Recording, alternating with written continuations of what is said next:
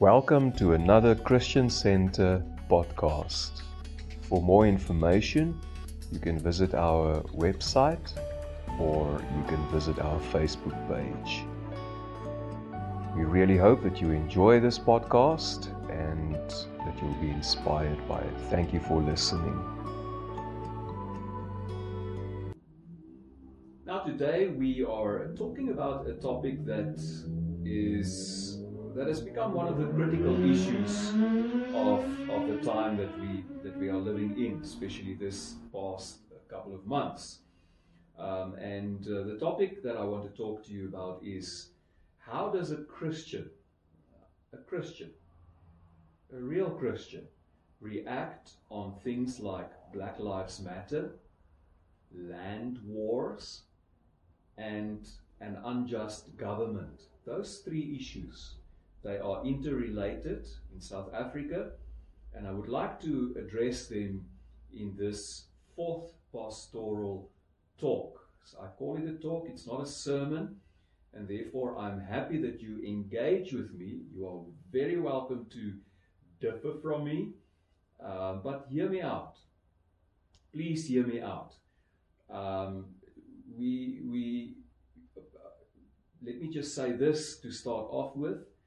Uh, what I'm sharing with you today does not, I'm not speaking on behalf of the Apostolic Faith Mission of South Africa, the AFM. I'm not speaking on behalf of the governing body of uh, Christian Center AFM Elspark. This is my own convictions, and I take full responsibility uh, for them. And as I said, you are very welcome to engage with me on this. Now, in my last uh, pastoral talk, we asked the question how does a Christian respond to a global pandemic? But the past couple of months, more things happened than just a, a pandemic. Uh, it is as if the pressure and the impact of COVID 19 opened up cracks and revealed the fault lines of other critical aspects in our society. And uh, please hear me out this whole talk. Don't cut me off when you hear something that you personally don't like. Uh, you're not going to get the full and the balanced view if you cut me off. Just listen to me for the entire talk and then make up your mind what you are going to do with this. Um, so, what I what I'm going to share with you comes from what I believe to be a thoroughly Christian worldview. And I say that because I have been working with the Bible and with people for most of my adult life. And I'm 51 years old now. So, as a person with that kind of background, uh, I feel I've got something to say and I hope that it portrays a Christian worldview accurately. Um, there are certain things that I will say, and you'll say to me, Who gives you the right to, to talk about this? Please inbox me, and I will share with you from my personal experience uh, why I can and I have a right to, uh, as a human being, as a person, speak on these things. So uh, let's start with with uh, the most obvious thing, and that is we all witnessed how Derek, a, a white police officer, uh, snuffed out a black man, George Floyd's life, by sitting with his knee on his neck. Uh, those were really shocking images, to, to, to say the least. Uh, but what was the end of Floyd's life was the beginning of, in some cases, peaceful, in other cases, brutally violent protests throughout the United States of America. American cities were burning. We heard of Antifa fueling the violence, and the slogan that we all became familiar with is Black Lives Matter. Black Lives Matter. Now, everybody all of us know what racism is, or at least I hope you do know what racism is. But suddenly, phrases like systemic or systemic racism were heard. Now, what is that? This means that it is not only people, person on person, uh, who are racist, but the very systems that uphold our communities and society are racially inclined or race race uh, uh, or is racist in its essence. Now, to explain this, uh, we have to, as a Christian, we have to put ourselves in the shoes of black Americans who have a strong feeling that the systems are rigged and prejudiced against them, that they are always looked upon with suspicion, and the police generally acts with the same suspicion against them and therefore deal with them with more bluntness and violence than with other groupings or race groups in, in the United States. And this is why they feel they've got a sense of our lives do not matter. Is it true? It probably is. Where would that feeling come from then? And therefore, the riots. This is a, a cauldron that, that has been simmering on the fire for an awfully long time, that has now finally boiled over and spilled over in violent protests all across the country. And it is within this context that a slogan like Black Lives Matter makes sense. And therefore, I believe we should acknowledge the desperate cry of people, people who feel that they have been discriminated against all their lives. That they have been mostly, that they mostly have been on the wrong end of the sword, that they are inferior, that they are invisible. We've got to understand that. We had the same problem in South Africa. Uh, I grew up in apartheid South Africa. Do you know that I cannot remember the name and surname of a single black person for the first 19 years of my life. Not one. Not one. The black people were the faceless, nameless people dressed in hand me downs who stayed outside the town. And this denial of someone else's humanity caused a rising tide of hatred that after 30 years after our new democracy has been founded, 30 years later, this hatred has not fully dissipated yet. Unfortunately, I believe current politics play a huge role in keeping it alive. But I do not think, my brother, my sister, my friend, hear me out. I do not think you and I can contribute in any meaningful way or expect to be heard if we are not first willing to hear this pain, to acknowledge it, and to understand it. South Africans should be the first in the whole world to affirm loudly and clearly yes, black lives do matter. They do. We've got to say it. But there's another side to this coin. For months now, I have a feeling that my life does not matter in South Africa.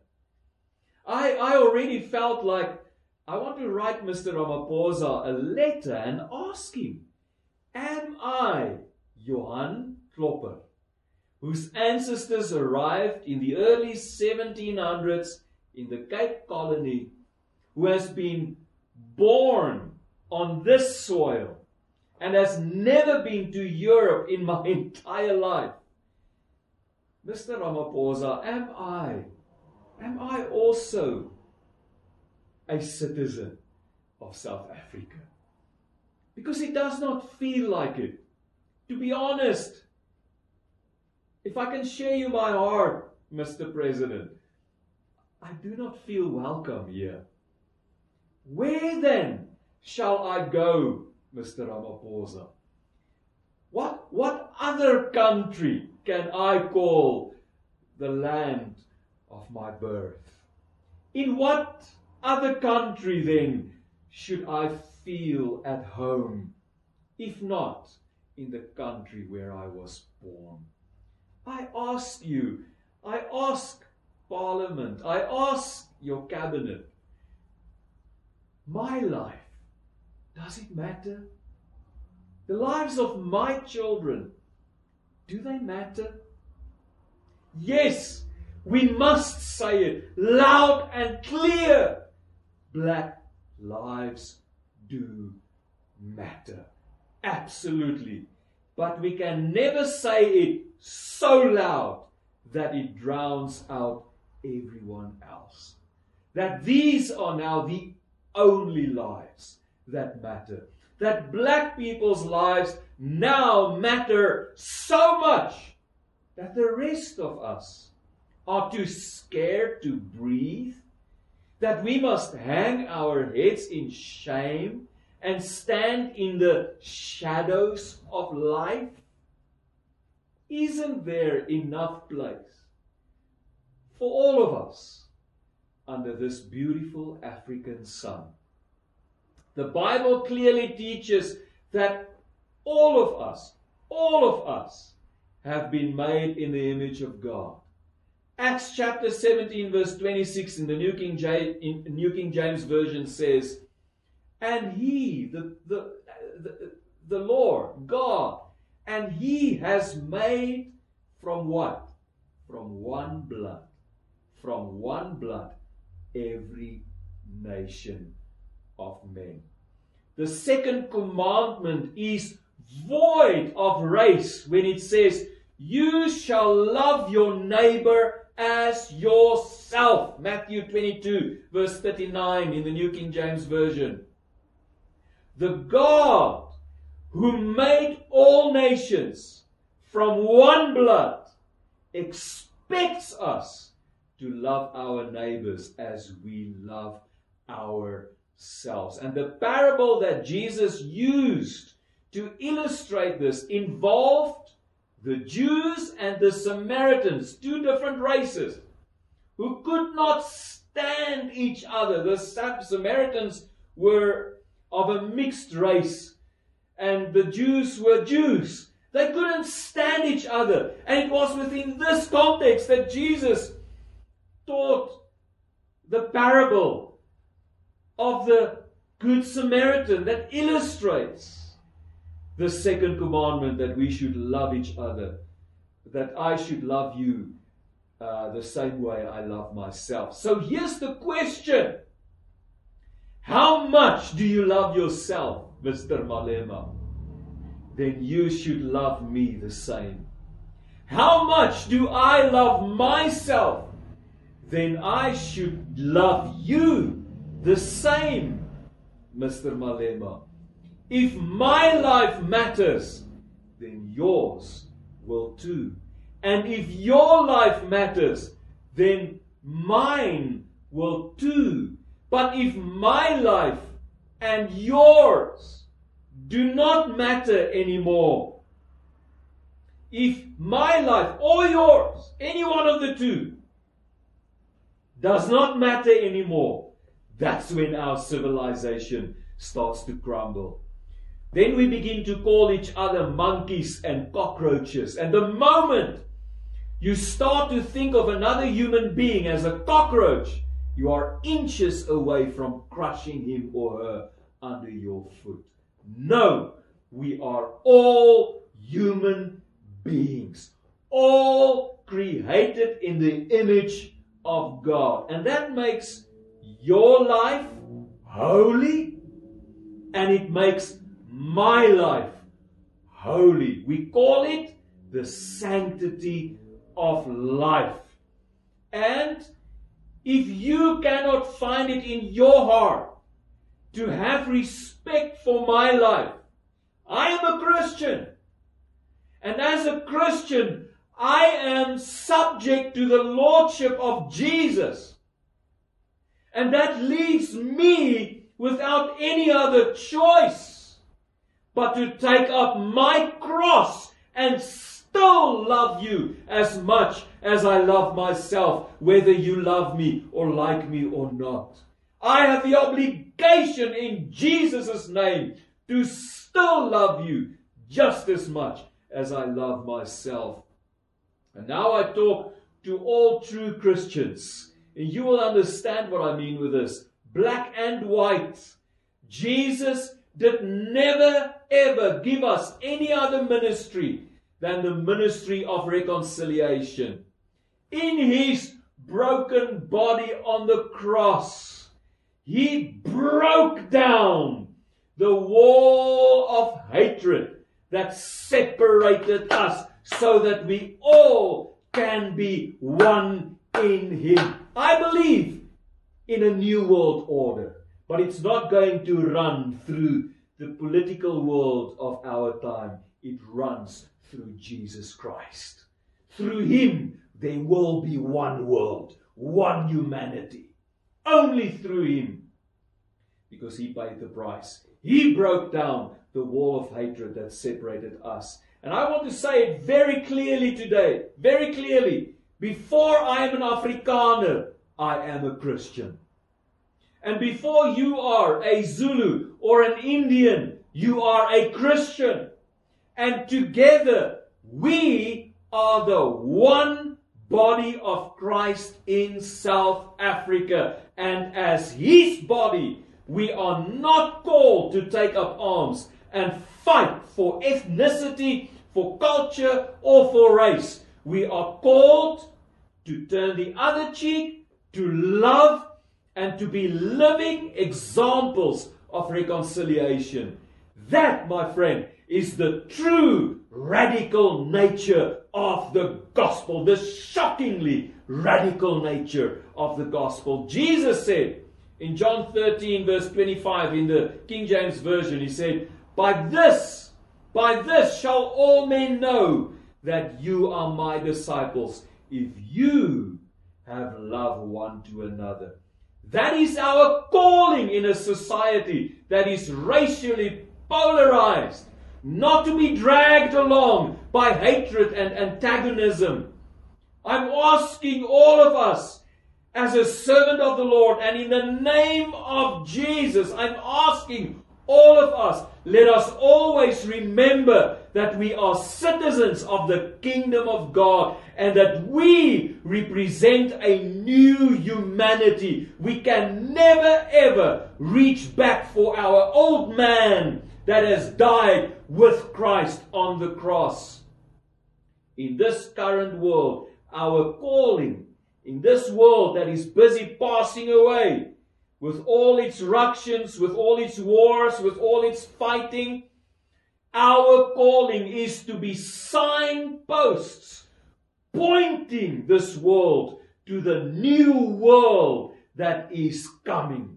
The new world that is coming. Do you hear me? This is God's word. The new world that is coming.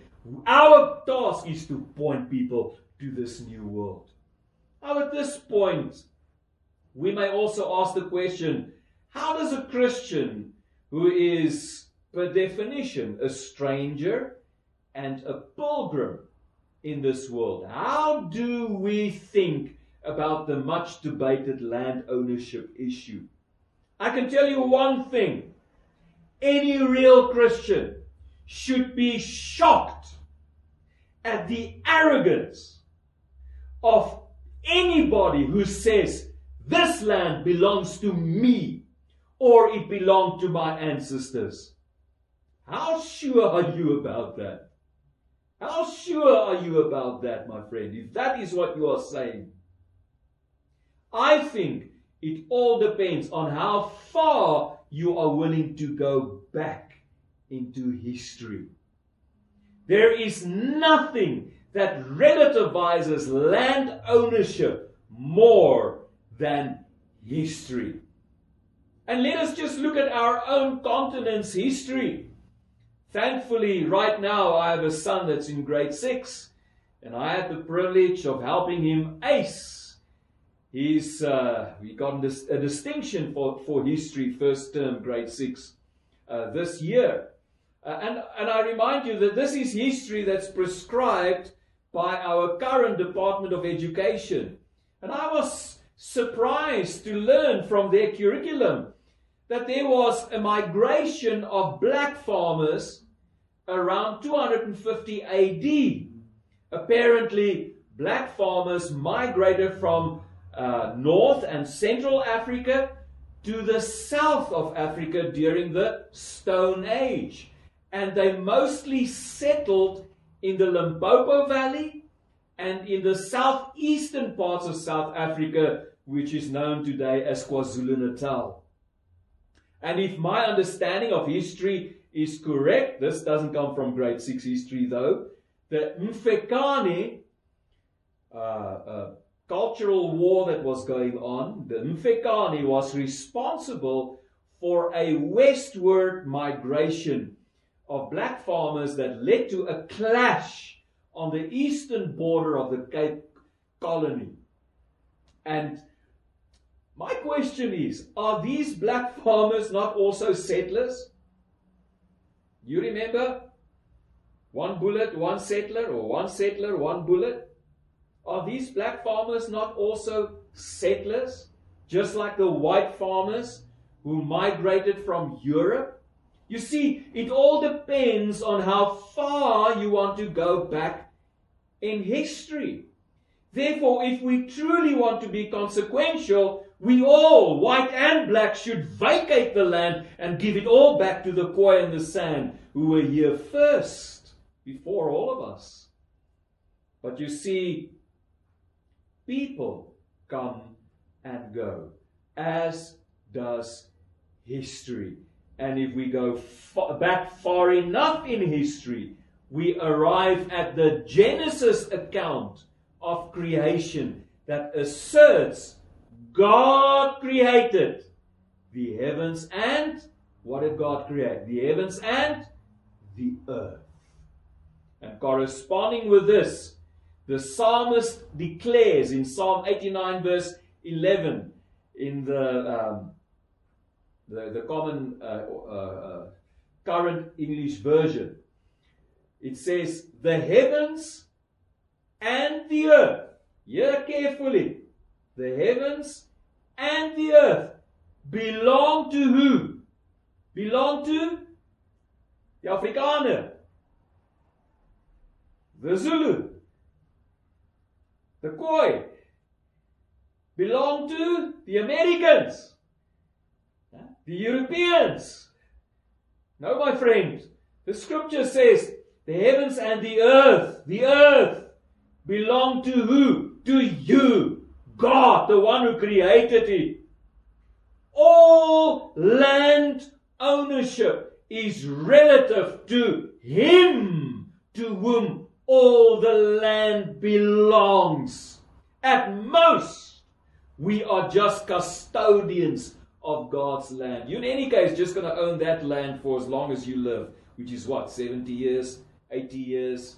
Maybe your child will inherit it. Maybe you will sell it. It never, ever, ever really belongs to you. We are just custodians of God's land. And, and then Jesus makes the most astonishing announcement in his Sermon on the Mount. And he makes this announcement. Please note, take careful note.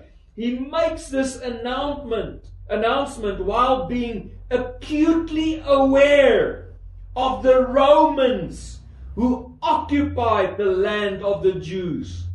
He made this announcement at a time when the Jews were just waiting and looking for the right moment to take up arms and reclaim their land from the Romans. What was Jesus' announcement? Fully cognizant of this fact, Jesus announced in Matthew 5, verse 5, in the King James Version, he said, Blessed are the meek, for they shall inherit the land. Who are the, who are the meek? Who are the meek? The meek are those who do not have fangs, yeah? fangs like a lion that can tear apart its prey. The meek are like sheep. Sheep who do not resist, do not fight. Why do we not resist? Why don't we fight? Because our expectancy is from Him who said, We will inherit the whole earth. Why should we fight?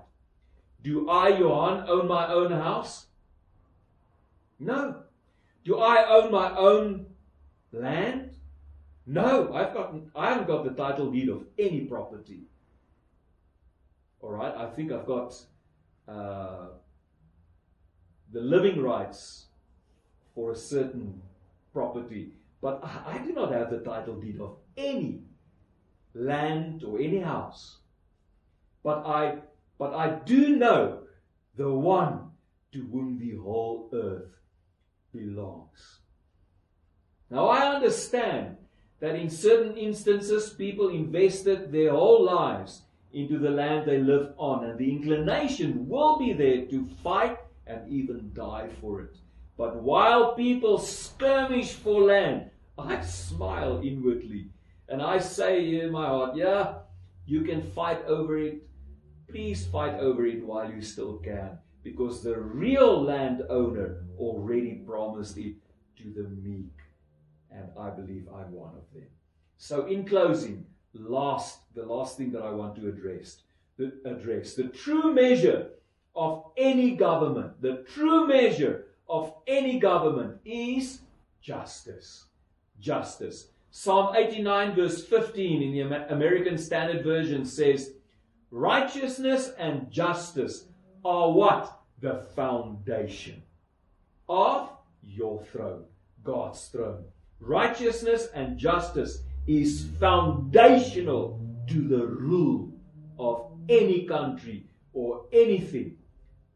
Justice and righteousness. And then Proverbs 14, verse 34 says, Righteousness exalts a nation. The past 15 to 20 years, we have seen a sharp decline in the functionality and general prosperity of South Africa. You must be blind if you haven't seen it. It's, it's clearly visible every, everywhere. Our nation, consisting of all races, have not been exalted. Instead, we have been humiliated in the eyes of the rest of the world. We have become a byword on the world stage, whether we like it or not. Justice should have exalted us but hear me, injustice has brought us low. And just like injustice was the downfall of the nationalist apartheid regime and the church who provided the theological justification for it, in the same way, injustice will be the downfall of the current regime.